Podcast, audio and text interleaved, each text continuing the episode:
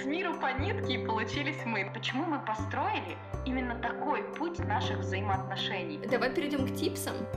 Не, нифига, давайте все менять, мне нужно по-другому все. Я расставляю границы, я уже начинаю понимать, что мне интересно. Я сейчас прочитала очень крутую книгу. Когда я в ресурсе, мне веселее. Раз нас слушают такие офигенные люди, то есть и вы, знаешь, такие ничего. Марина, привет! У тебя такой голос, как будто что-то произошло. Нет, это мой новый голос. Я просто решила пробовать разные голоса. Буду смотреть, на какие ты лучше реагируешь. Мой новый эксперимент. Мне кажется, нашему подкасту давно не хватает видеодорожки, чтобы как-то показывать людям мои реакции на твои слова.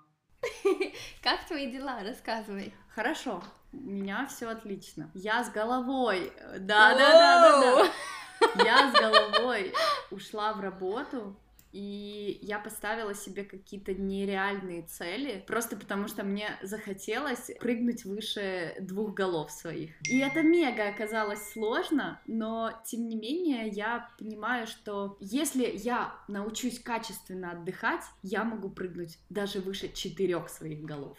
Ничего себе, а оно вообще тебе надо? Я еще не решила. Ты меня спросила такой сложный вопрос. Слушай, интересно так, знаешь, тебя иногда спрашивают, как дела, ты говоришь, у меня все плохо, у меня столько работы, а иногда бывает наоборот, о, у меня все так классно, у меня много работы. Ты знаешь, просто это позитивное мышление называется. Люди э, платят огромные деньги, чтобы их научили, как это делать. А я просто просыпаюсь утром, понимаю, что у меня нет выбора, то есть надо принять просто то, что есть. Поэтому я себя теперь успокаиваю о том, что все обалденно.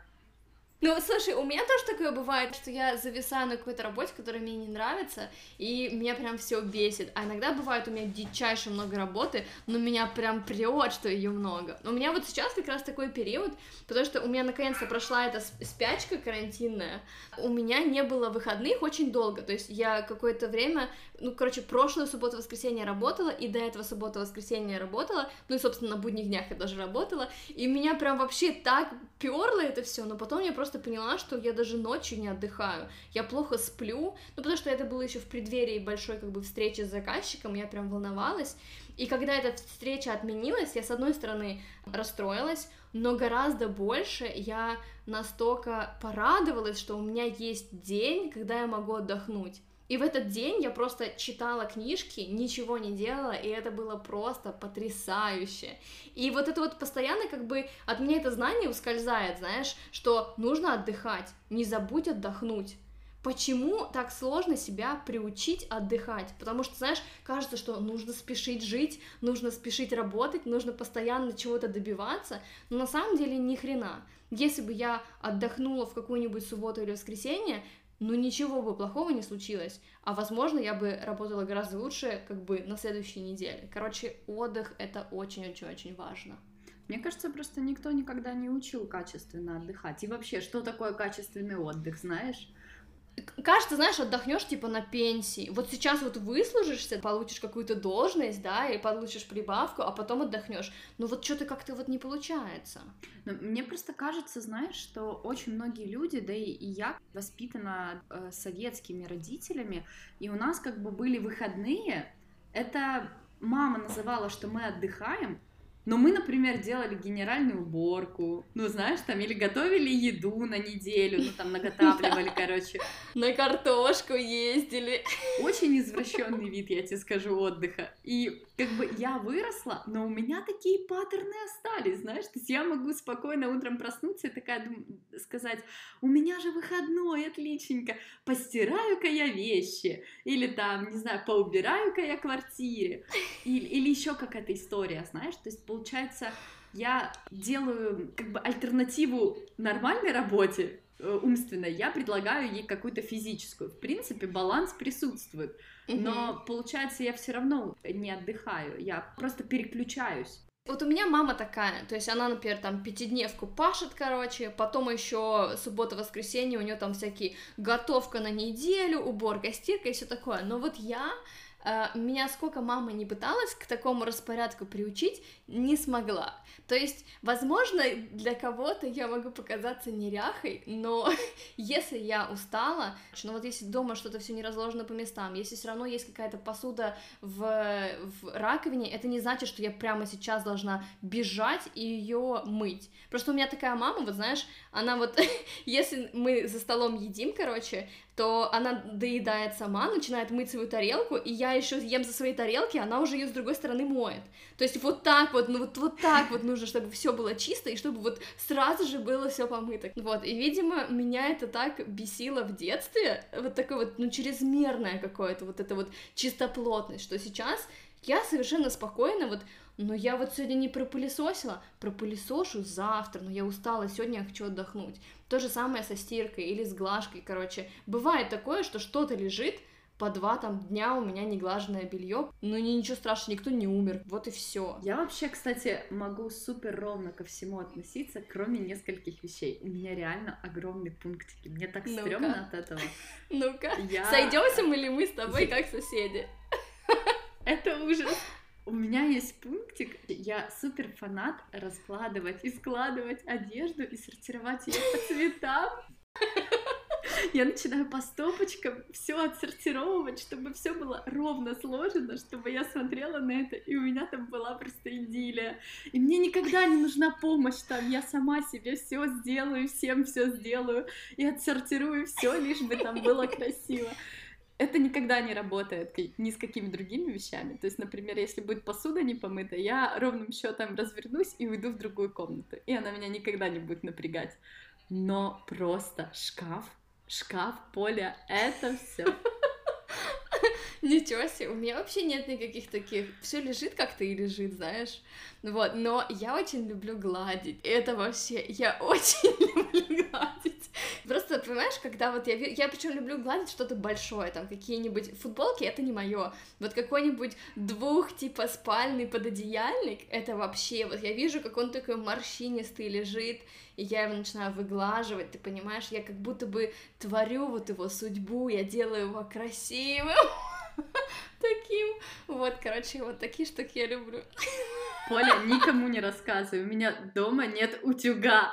Я никогда ничего не глажу, от слова совсем. Во что превратился наш подкаст? Продуктивность, ностальгия, глаженные футболки. Какая жесть. Я вообще хотела с тобой поговорить немножко о другом, вообще совсем о другом. Короче, я тут на днях слушала подкаст Тима Ферриса с Элизабет Гилберт. Это автор книг есть «Ешь, молись, люби», «Большая магия» и еще нескольких книг.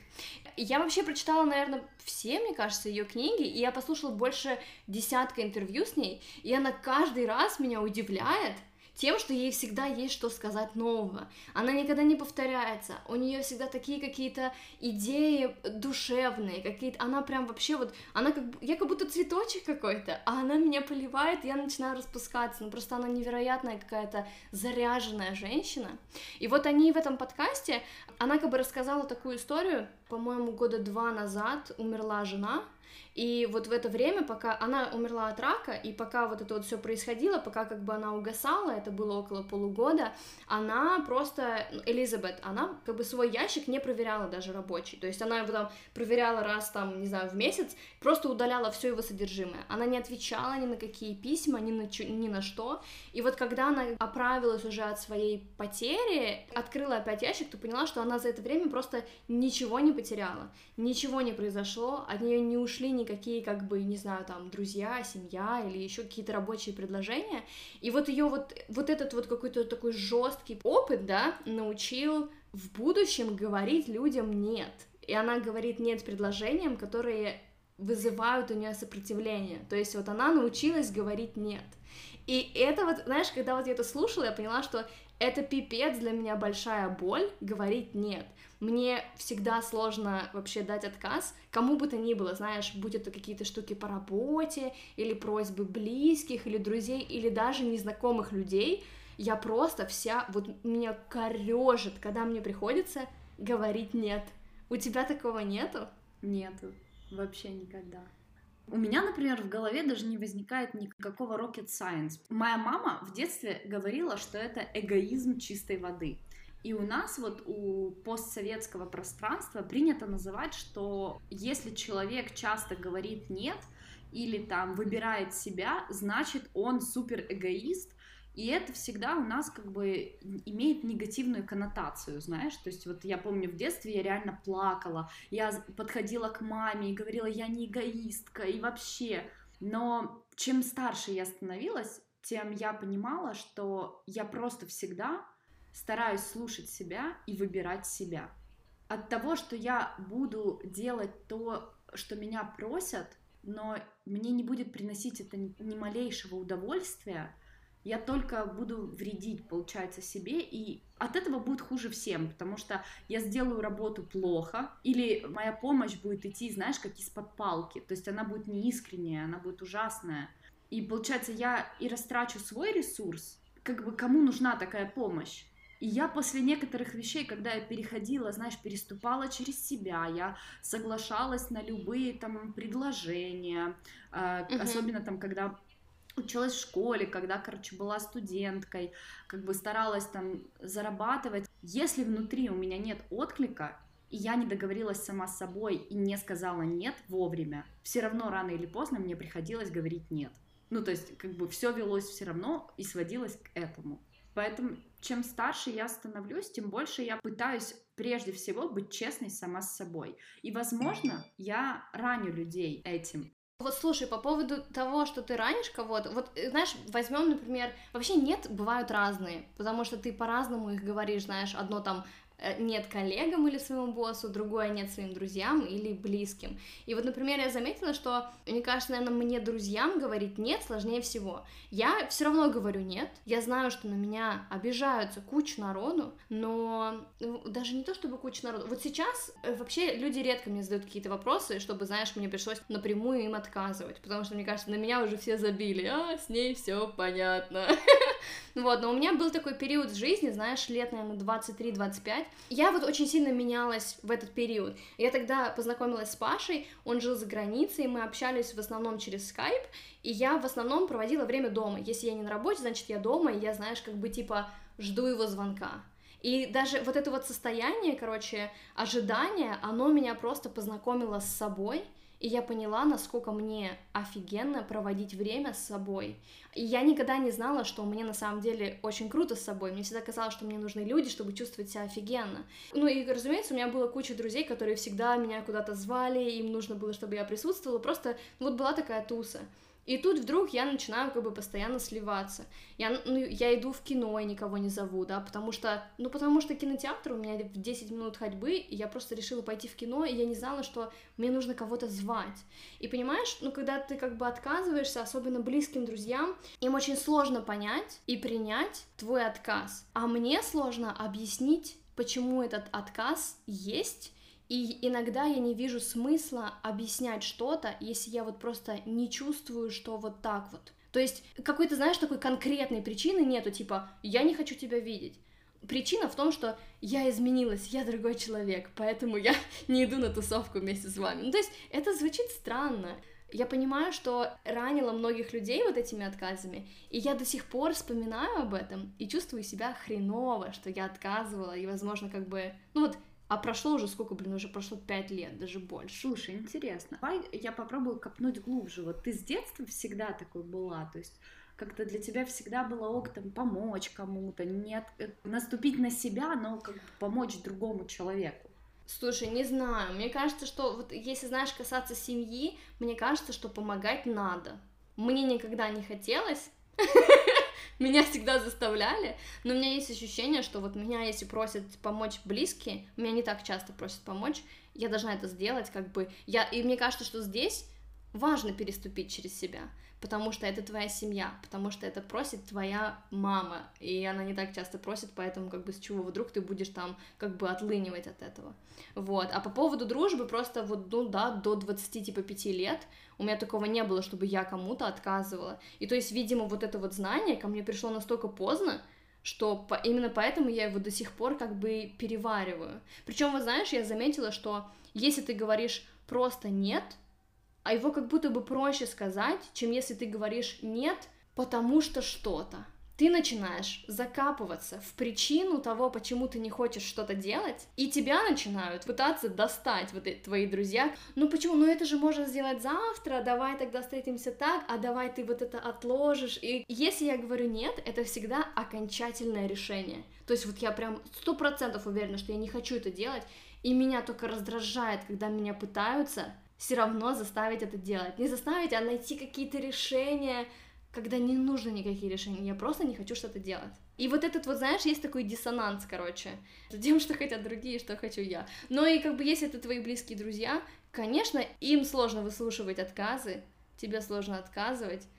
Есть какая-то идеальная вселенная, где друзья не обижаются, но, видимо, это не моя вселенная. Это твоя вселенная? Твои друзья на тебя обижаются? Я думаю, что они обижаются.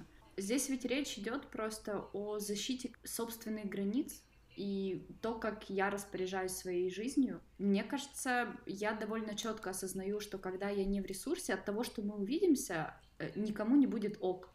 То есть я буду молчать, либо я буду игнорить. Ну, я увижусь с человеком, но я не буду я. Ну, то есть кому такое надо. Это, знаешь, типа будет просто лишь бы было. И обычно люди, которые сейчас со мной, это вообще супер легко им написать. То есть у меня была ситуация даже на прошлой неделе. Банальная mm-hmm. история.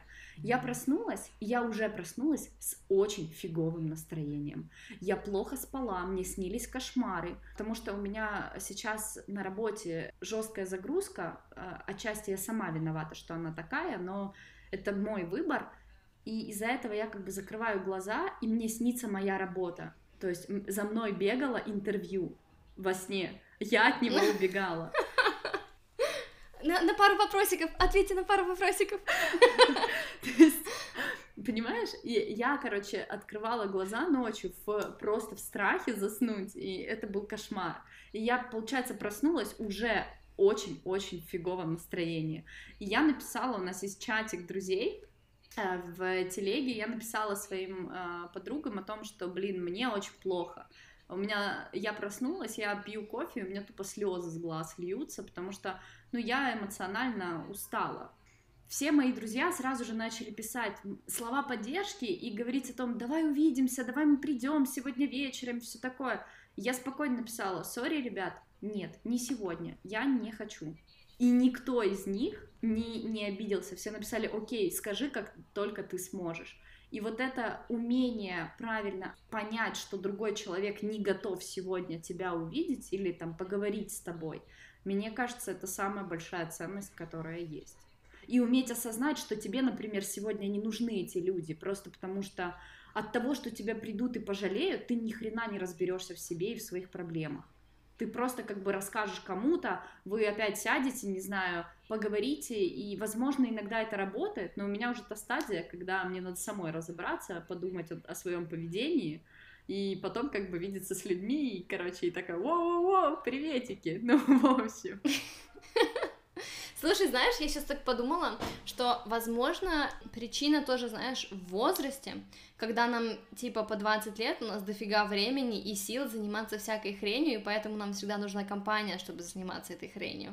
А когда мы становимся старше, у нас отношения, у нас работа, и у других людей то же самое, и получается, они понимают, что у тебя отношения, работа, потому что и у них отношения и работа, ну, гораздо проще друг друга понимать в таких вот э, штуках. Но с другой стороны, гораздо сложнее давать отказы, когда, ну, вы еле кое-как, например, нашли место в каком-то графике, да, свободное, которое у вас сочетается, и тут вдруг начинается какая-то фигня. Тебя такие вещи расстраивают? Вот как ты вообще вот ощущаешь?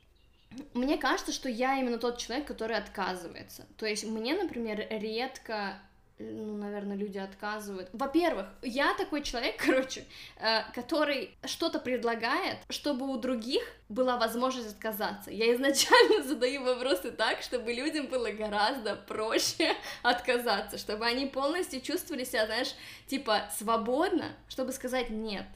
И я, вы знаешь, Я своб- совершенно спокойно принимаю отказы. Я никогда не обижаюсь, что у кого-то что-то не получается. Я очень стараюсь быть флексибельной и изменять какие-то свои планы, если у меня есть возможность и желание что-то сделать для этих людей. Если я от чего-то отказываюсь, мне обязательно нужно назвать какую-то причину. Как будто бы без причины ничего типа не получается. Ну, то есть, если причины нет, то с чего вдруг? Твое настроение плохое это не причина отказа, да? Но если мне отказывают, мне обычно причина даже не нужна. Да мне даже особо залазить не хочется в человеку, знаешь, в душу, и чтобы слушать почему. Но нет и нет, если он чувствует так, то этого в принципе достаточно. Конечно, как бы, ну, мои знакомые друзья часто пишут нет, потому что там завал, но это и так понятно, что завал. У нас у всех сейчас завал, и поэтому мне совершенно, ну, спокойно я воспринимаю чужие отказы ты вообще сама спокойно воспринимаешь чужие отказы? Или знаешь, ты такая, я свободно отказываю, но нет, чтобы мне кто-то отказал, никогда.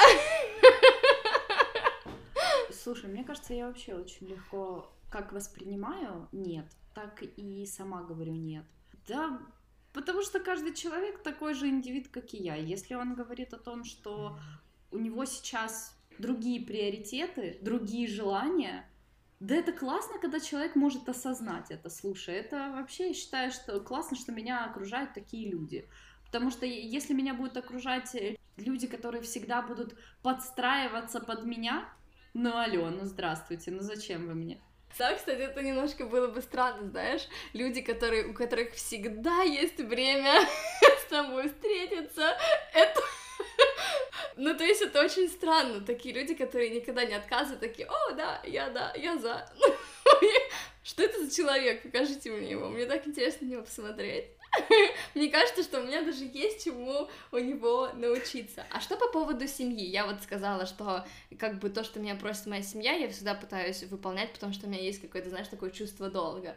У тебя оно присутствует? Как ты ты говоришь нет своей семье. Я просто понимаю, знаешь, что еще семьи бывают разные. Бывают те, которые прямо на тебе начинают ездить. Может быть, это не твой случай. У меня была недавно история, которая... Э, тут нечем хвалиться, тут не о чем говорить прям, что это вау-вау-вау, но это просто показатель, наверное, меня как человека. Мы жили полтора месяца, получается, в другом городе, ну, с родителями. Я с детства потому что я какое-то время жила у бабушки с дедушкой на ферме, как бы, где меня заставляли постоянно убирать огороды, и вообще, как бы, я была такой, типа, заядлый садовод-любитель. Я выросла и поняла, что я это все терпеть не могу. Ну вот я не люблю огороды. Я вообще терпеть не могу огороды от слова совсем. И мне никогда не приносит это ни малейшего удовольствия, там, у меня нету такого, что покопаюсь в земле, стану счастливее, ну, короче, я просто другой человек. И мы сидели за столом, и как бы родители спросили о том, сажала ли я когда-то картошку. И тут я возьми да и ляпни. Нет и не хочу. И все как бы, знаешь, все так замолчали, знаешь, резко, потому что нас, нас там много людей сидело за столом, получается, все замолчали, посмотрели на меня, но я не соврала, я никому не рассказала о том, что да я обожаю сажать картофель, давайте мне три мешка, я все посажу, сколько там, 4 гектара, все высажу. Ну, то есть я жесткая в семье, я довольно иногда вообще берегу, берега путаю, если честно. То есть я могу так, э, знаешь, сказануть. Потом, конечно, я могу извиниться, там, сказать о том, что, там, извините, я не это имела в виду. То есть, но мне просто это не нравится. Если вам ок, что я буду через силу это делать, я без проблем. Но я всегда стараюсь предложить альтернативу. То есть, если я не люблю огороды, я предложу, что я сделаю взамен на это. То есть я такой себе нормальный торгаш в семье. Я, короче, всегда mm-hmm. стараюсь придумать что-то, что мне менее противно делать. Ага, то есть, окей, остальные будут сажать картошку, а ты будешь есть шашлыки. Такой есть вариант. А я буду готовить жрать на этих всех людей, понимаешь? И всем будет как бы ок, потому что все посадят картошку, придут домой и захотят есть. И как бы, и тут я такая, молодец, короче, приготовила поесть для всех. То есть, как бы, э, я всегда стараюсь, знаешь, найти меньший урон себе, но если альтернатив нету, блин, ну тогда уже понятное дело. Слушай, в моей семье, короче, картошка это прямо святое. Ты понимаешь, если ты не садишь картошку, ты, ты мне не дочь, ты мне не сын. Ну, то есть, не, даже не дочь, а ты мне не внук, ты мне не внучка, вот так вот. То есть, у нас такая властная бабушка, когда, ну, то есть, ты прям обязан был там копаться в огороде. И я, знаешь, эм, как бы я вот это вот вспоминаю, я думаю, блин, это было так ужасно, все мое детство, это просто посадка картошки. Но сейчас я когда вспоминаю, на этой посадке было столько всего смешного. Ну, то есть, как бы в детстве это прям было очень классно. Нас вроде бы мучили, а с другой стороны, э, мы офигенно проводили время вместе, я там и мои братья. У меня мама недавно купила себе участок, и она как бы, ну, она одна в Петербурге, и этот участок достаточно далеко от нее, и она одна с ним, как бы, она одна им занимается. И, конечно же, она обижается, что я уехала в Швецию, не помогаю ей сажать картошку. Вот, и она, конечно, еще больше обижается на брата, который не хочет туда ездить. Но вот, вот в этом плане я пытаюсь с ней разговаривать в том как бы ключе, что как сказать, это очень сложно разговаривать с матерью в таком ключе, но я все равно пытаюсь донести до нее мысль, что вот она купила эту дачу, и, во-первых, она хотела на ней отдыхать. Конечно же, она не стала на ней отдыхать, она все разгребла и начала строить там грядки. И, то есть, в промышленные масштабы там сейчас все высаживается. Я даже не знаю, на продажу, что ли, может, в пятерочку она это будет создавать магазин. С одной стороны, она купила дачу для себя, а сейчас в ней должна участвовать вся семья что тоже не круто, потому что семья не вписывалась вот в это, да, то есть сейчас уже не те времена, что вот раньше мы питались с огорода, и денег не было, и мы должны были там копаться, потому что не было денег, мы, мы ели, короче, эту картошку, а сейчас это как будто бы у всех есть деньги, и у никого, ни у кого нету, по сути, времени этим заниматься, но все как будто бы вот должны все равно это делать, потому что когда-то так было заведено. И вот я пытаюсь вот это вот маме моей донести, что, ну, если ты так делаешь, ну, ты должна рассчитывать именно свои силы на то, чтобы это все происходило, вот, а не чужие. Это, это, конечно, очень сложно. Я очень с тобой согласна, потому что я в такие моменты, как бы жестко это ни звучало, как бы больно мои, моим родителям не было это слышать, но я всегда им стараюсь говорить правду о том, что, ребята, вы говорили об этом огороде, потому что вы, как бы, это ваше было решение – мы не садились за стол и не говорили вместе. И вы меня даже не спрашивали. Вы в априори подумали, что я комитнусь в это. А теперь как бы вы считаете, что я виновата. И я всегда стараюсь еще сказать такую вещь э, по-честному, потому что это важно. У моей мамы есть такая штука, и у моей бабушки есть. Вот они любят как бы насадить кучу всего, потом делать закрутки, огромное количество, то есть в подвале все ломится, просто там по, не знаю, по 50 банок они закручивают. И получается, никто это не ест. Потому что бабушке, бабушка говорит о том, что ей уже типа нельзя, ну, то есть, типа, она, короче, такая говорит, ну, мне уже, типа, нельзя там есть, не знаю, леча или аджика, она острая. Там, а мама говорит, что она просто не любит. А я как бы в априори такую штуку не ела, не хочу есть. И я всегда говорю о том, что мне как бы, я могу взять 2-3 баночки, но не 50. Понимаешь? И получается, то есть жесткий misunderstanding получается всегда. И, я перестала как бы врать, я перестала рассказывать, ой, какая вкусная там аджика, или ой, какая uh-huh, вкусная там uh-huh. какая-то закрутка, потому что она-то вкусная, но не 50 банок, алё. Ну, то есть, в смысле, типа, ну, все сводится к тому, что я вообще ок, если моя мама, моя uh-huh, бабуля, uh-huh. короче, все они любят огород. Да, пожалуйста, маленький огородик, делайте, что хотите. Но вы должны сами понимать, что вы рассчитываете только на себя, и это чисто для того, чтобы вам было комфортно. Вы хотите на здоровье. Ага. Всегда поддержу. Возможно, через 20 лет, через 30 я такая же буду. Но я просто считаю, что как бы сейчас припахивать всех туда просто потому, что им так хочется, э, я честно пытаюсь с ними говорить. И я вижу, что это помогает. Понятное дело, что сначала они жестко обижаются, ну, то есть это нормально. Возможно, они мне там тоже высказывают какие-то вещи, но упустим эти штуки. Но тем не менее, я честна.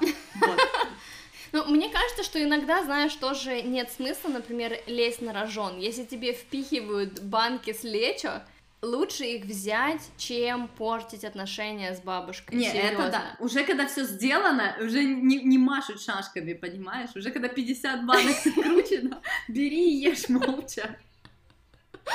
Раньше надо было, раньше говорить об Да. этом. Слушай, что по поводу работы? Я вот, знаешь, по себе заметила, что я вроде бы как бы понимаю, что я могу говорить нет, да, каким-то проектам, но моя проблема в том, что я практически никогда не отказываюсь от рабочих проектов, потому что я люблю работать, и меня прям прет все, что происходит как бы вокруг. Мне кажется, что я, возможно, ну, у меня есть такое, да, наверное, что я могу что-то упустить, это такой фомо рабочий, вот, но а есть другое, знаешь, другая, как бы, как сказать-то, другая сторона медали, когда мой начальник понимает, что я могу впахиваться в, ну, в разное время, да, там, в выходные, например, тоже, и он начинает на меня наваливать работу, как вот в таком случае, как бы, говорить нет своему начальнику? Я, мне кажется, только недавно научилась это делать. Я работала 4 года в Питере, в офисе, и, ну, мне кажется, это, знаешь, тоже из-за возраста, потому что это была моя первая такая серьезная работа, и мне казалось, что я не могу просто взять и отказаться. И у нас такая фирма была маленькая, казалось, что как бы я, конечно, не начальник, но я тоже вот равноправный такой член этой фирмы, я не могу отказать, я тоже должна работать больше и, ну, как бы наравне с другими. А сейчас, мне кажется, что, ну, вот я два года работаю в СММ, в шведской конторе, и я сейчас совершенно откровенно говорю своему начальству, что я могу сделать, а что я делать не то чтобы не хочу, но на что у меня как бы не заложено, например, часов. Я с удовольствием что-то сделаю, если мне оплатят экстра какие-то штуки. Но я реально всегда рада делать. Но сейчас для меня тоже важно, как бы, чтобы мне за, за это платили. Работать бесплатно, что-то я уже как-то не очень хочу. Но я реально все равно при этом редко отказываюсь, даже несмотря на то, что у меня как бы жестко по времени, да, и я готова что-то сделать за деньги, я не умею отказываться все равно от каких-то штук. Как у тебя нет такой проблемы?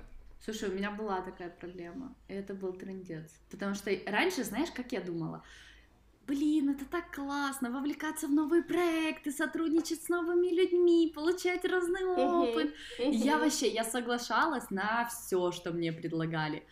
В результате я нифига не успевала, я теряла энергию, что и иногда, что особенно грустно, я могла подвести людей.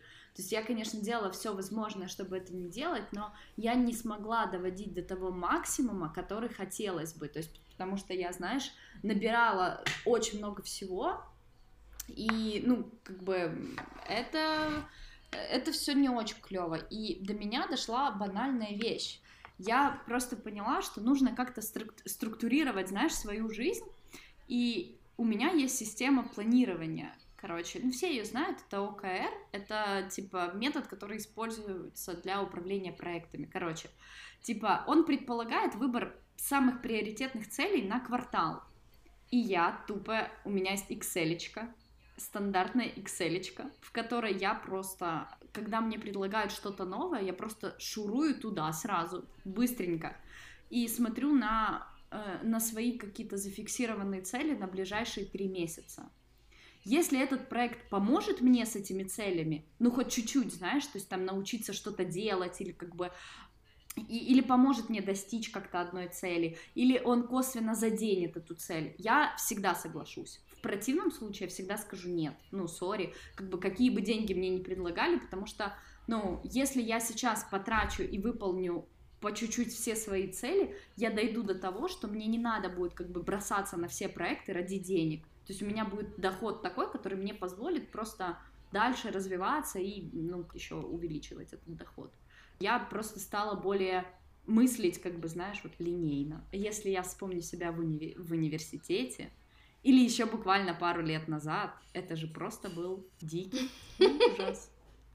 Но мне кажется, что, да, так со временем у всех, наверное, приходит такое осознание, и особенно оно приходит, ну, с разными людьми. То есть э, вот я своему нынешнему начальству или нынешней команде могу сказать нет, если я реально захочу. Э, Просто я этого... Мне никогда у меня еще не было такого таска, который мне бы, например, не хотелось сделать. э, они мне вселяют такое чувство вот этого комфорта, что я могу и отказать тоже, что меня никто не заставляет работать, никто не заставляет работать. Ну, то есть, знаешь, как бы экстра, да, что на самом деле я могу только, делать только то, за что мне платят, а остальное, это вообще меня не касается, но это касается меня, потому что я хочу этим заниматься. Вот, но тут, да, тоже, знаешь, нужно знать какой-то как, как сказать, когда, когда уже тебе достаточно, когда тебе нужно отпустить, и лучше заняться чем-нибудь другим, чем ты будешь в итоге, ну, где ты будешь развиваться. То есть, например, вот в этом проекте, в котором я сейчас занимаюсь, я занимаюсь в основном SMM, то есть у меня есть начальство, а я такой, как бы, человек-руки. И у меня, возможно, в будущем ближайшем будет другой проект от других людей, где я уже буду не руками, а головой, где я буду начальником, а другие люди будут руками. И я понимаю, что вот этот опыт э, общения с моим начальством и как бы вот этот вот опыт быть руками меня очень хорошо научил тому, как в итоге потом стать самой типа начальницей, шефиней, так скажем, вот, и быть как бы хорошим шефом и делать что-то прикольно. Но к этому нужно идти, не нужно застревать, мне кажется, на одной позиции очень долго, особенно если вас не прет. А, что по поводу, давай последнее, короче, что я хотела еще зацепить вот из-за этой темы, а, как отказывать так, чтобы никого не обидеть? У тебя есть ответ? Быть честным, не оправдываться. Сейчас понимаю, что все равно мне с возрастом стало проще отказывать, потому что я сейчас э, ставлю в приоритет собственный комфорт. И нужно в первую очередь реально думать о своем комфорте. И человек, который просит что-то, должен врубаться, что тебе твой комфорт дороже. Это, ну, блин, это тоже из идеальной вселенной, наверное. Ну и если человек обиделся, это тоже не совсем твоя проблема. И просто нужно расслабиться и идти дальше. Это я себе говорю, чтобы я отпустила все те потерян... всех тех потерянных людей, короче. Знаешь, я, я вот просто анализирую наш разговор в 40 минут, и просто сейчас понимаю, что я получилась какой-то такой ужасно черствой и просто отвратительным человеком. Вот правда, типа, знаешь, э, я, какая-то такая нет, не мягкая вообще. И, я прям вот как-то аж расстраиваюсь. Может, надо наоборот говорить чаще, да? Возможно, мне как-то легче будет жить с этим и страдать. Ты уверена, что в итоге будет легче? Мне почему-то кажется, что наоборот твоя позиция очень цельная. Ты делаешь так, как хорошо тебе. Но ты, я знаю тебя, ты не черствый человек. Я знаю, что ты все равно добрая, и если тебя что-то попросить, то ты скажешь да. Ты говоришь чаще да, чем нет. Особенно близким людям. Поэтому ты же не можешь мне отказать. Манипулируешь мной, да? Потому что знаешь ты. Ну, есть немножечко. Так что нет, ты молодец, мне кажется. В этом мне плане. кажется, знаешь, на самом деле каждый человек должен всегда понимать, что его люди всегда будут хорошо относиться к его выбору. И никогда не стоит сомневаться в, в том, что вы uh-huh, решили. Uh-huh. Потому что всегда это, скорее всего, идет изнутри. Если вы говорите нет, значит, оно вам сейчас надо. Старайтесь всегда быть честными с собой тогда вообще, мне кажется, будет очень легко. Никогда не оправдывать своих действий, потому что вы, то, что вы делаете, вы делаете прежде всего для себя, а то, что вы делаете для себя, должно всегда быть, к счастью, правильным. Угу. Ну что, тогда перейдем к типсам? Да. У меня сегодня два, мне кажется, прикольных типса. Э, во-первых, я прошла курс по презентации от ребят Эспрессо, мы ссылку скинем. И я теперь понимаю, насколько сильно я хочу заниматься презентацией дальше. И самое интересное, что вот как, этот курс, короче, он продолжается 6 недель, это 6 занятий вместе с домашками. Ну, то есть там у них есть варианты с домашками, есть без домашек. У меня был вариант с домашками. И мы говорили про структуру, про стиль, и я даже не подозревала, на самом деле, что презентация это прямо целая наука. То есть, ну, я догадывалась, но просто я никогда не окуналась вот в это вот все. И самое офигенное, что у меня как бы были такие, как сказать, наброски презентаций, которые мне надо будет рассказывать где-то, и я их смогла доработать. То есть у меня были конкретные примеры ошибок моих какие цвета я неправильно использую, как я неправильно строю, знаешь, какой-то вот этот вот, как сказать, ну, посыл, что все равно теряется нить повествования, и это было просто я не знаю, офигенно, мне очень понравился курс, мне очень понравилось, как сказать, фидбэк, который дают ребята, они каждой домашке записывают там типа 10-15 минут видео о том, что не так с твоим ДЗ, а что так. Это очень классный курс, и, по-моему, ну, то есть у них будут еще курсы, э, мы ссылку скинем, можете посмотреть. Короче, я очень рекомендую, мне очень понравилось. Вообще, мне, знаешь, нравится заниматься всегда чем-то новым, то, чем я раньше не занималась, какие-то такие новые штуки проходить, это прям мое, надо чаще такое делать. Что у тебя? Слушай, а сколько по времени шел этот курс? Долго? Э, Шесть занятий, шесть недель. Ты шесть недель потратила на курс? Ну да. Это на самом деле немного, это все равно одно занятие в неделю, но зато у тебя есть время вот эту информацию в себе утрамбовать, сделать домашку. Ну и как бы знаешь, у всех работа, никто же не будет прямо жестить с курсами с такими, ну мне так кажется. Ну да, ну и как бы у меня было время зато, знаешь, вот продумать именно, потому что презентация это все равно, знаешь, не просто слайды. У меня есть целая история, которую я хочу 30 минут рассказывать. Разумеется, мне нужно достаточно времени, чтобы довести саму историю до какого-то, знаешь, идеала, вот эту вот визуальную составляющую, Мгм. даже вот эту вот игра с шрифтами, это сложно, и, короче, на это нужно реально тратить время. Так что ну, мне прям понравилось. Класс. Я на самом-то деле, просто к слову презентации я добавлю, есть очень классные ресурсы, э, где вам помогут, и вы будете всегда в теме, если вы хотите изучить типографику и шрифты, и научиться правильно их комбинировать, подбирать. То есть те люди, которые работают с, визу- э, с визуальной частью, им, наверное, зайдет э, это больше. Но тем не менее, есть э, журнал и издательство «Шрифт», это, по-моему, ресурс русский о шрифтах и типографике. Там на русском языке все. Там можно почитать и про историю шрифта. Короче, там офигенно рассказывается. Очень рекомендую. Прям прям интересно. И там еще есть вот э, другой ресурс, это Type Today, это журнал о сайте магазина шриф- шрифтов. И там есть интервью с шрифтовыми дизайнерами, там тоже, короче, можно залипнуть нормально, посмотреть интересные вещи. И я знаю, что есть э, Aiga Eye on Design, по-моему, как-то так он называется. Это мы, мы оставим ссылки, короче, я просто могу неправильно произнести это, но это считается один из самых передовых блогов о дизайне, э, и там есть э, прям категория типография, где можно посмотреть разные там шрифты, классненькие вещи. В общем, очень интересно, я вам рекомендую. Я нет хотела порекомендовать на самом-то деле, просто, просто, просто, знаешь, э, к слову, когда ты сказанула э, шрифты, у меня сработала, короче, какая-то ненормальная история в жизни. Ну, теперь расскажи, что ты хотела Да, посоветовать. да, да. Короче, ребятушки, есть сериальчик. Возможно, вам сейчас не хочется смотреть сериалы, но вдруг вам захочется. Есть классный сериал, который называется «Убивая Еву».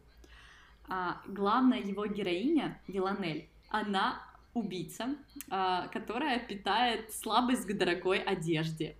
Вот а, американский волк вообще сказал, э, что этот сериал самый стильный в истории. И понимаешь, это так интересно, потому что ты смотришь, ты просто не понимаешь, насколько может красиво подобрать, знаешь, какие-то вот э, интересные бренды, сми- смиксовать, и вот как она передается, это, как передается эта эстетика, это, конечно, что-то вау. То есть, понимаешь, я, я тебе просто расскажу, ну, знаешь, чтобы ты мне поверила. А, то есть она там носит классные платья, э, просто там а, она в зеленых брюках Гуччи ходит и работает в саду, потом а, жарит, короче, сосиски в а, в ботинках Балансиага и платье Хлои, короче, ну там вообще, знаешь, такие типа, ну это просто визуально красиво, вот. Надо просто посмотреть вот ради этого. Мгм, мгм. Мне кажется, что человек с сосиской просто всегда визуально красив. Картинки визуального характера. Отсылочки. Так, короче, и у меня второй типс, эм, п- заключительный мой типс, книга супер обучение. Я про нее уже писала в Инстаграме, я скину, ну, две ссылки и на пост, и на, и на саму книгу.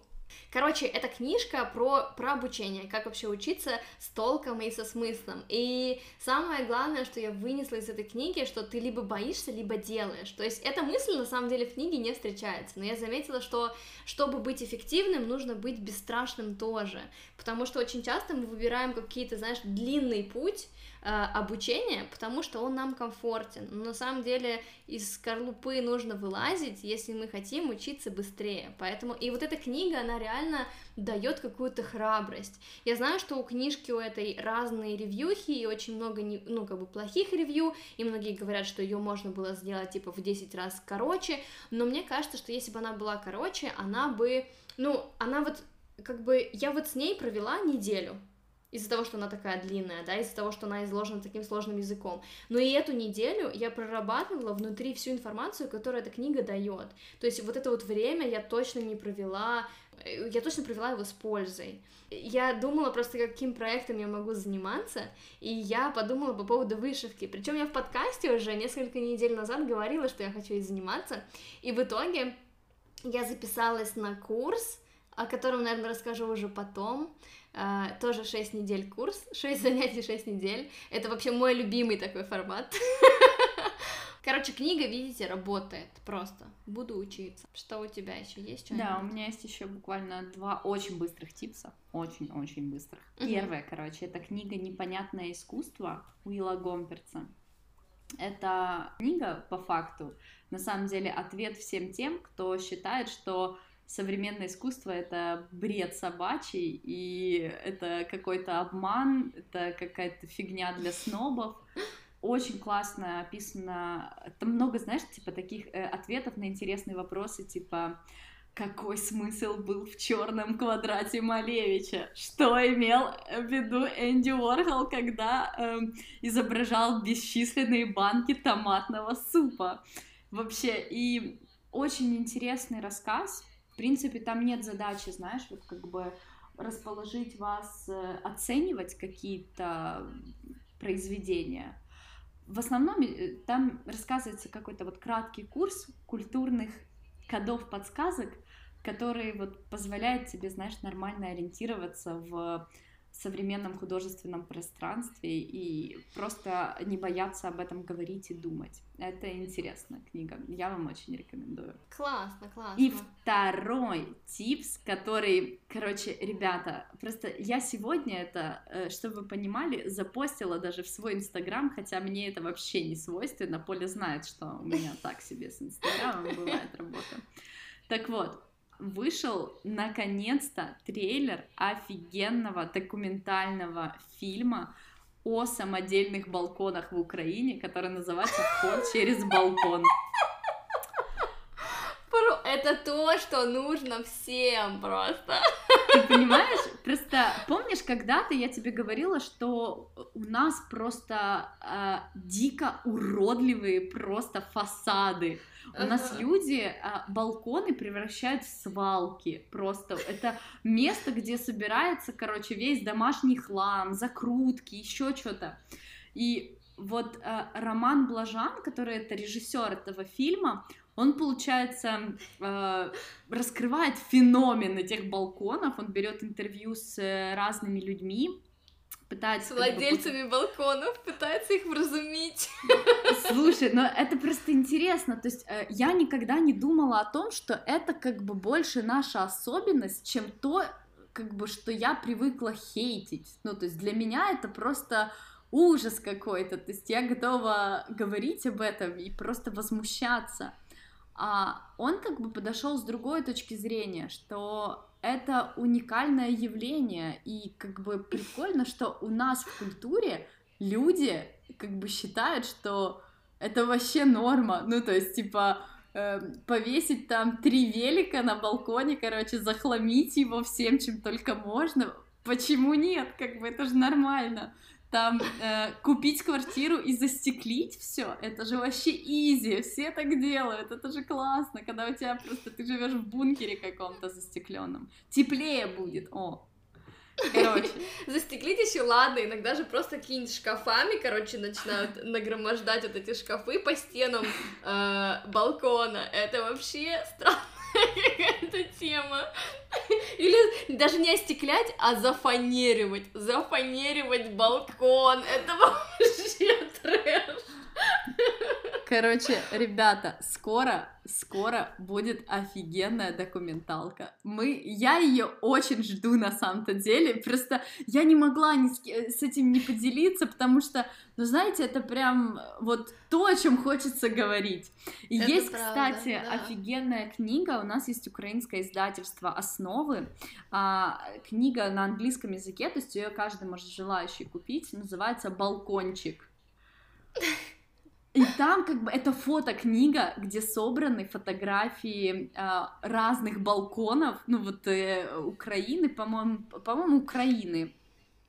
И там как бы очень тоже интересно, там просто идет трансформация архитектуры в постсоветских странах, где рассказывают про э, вот э, где показывают десятки снимков э, балконов как бы со всех регионов Украины. И там как бы интересный, там и застекленный, и деревянный, и раскрашенный, и как бы ну, в общем, что хотите. Просто совершенно дикий дизайн. Абсолютно. Я вам очень рекомендую.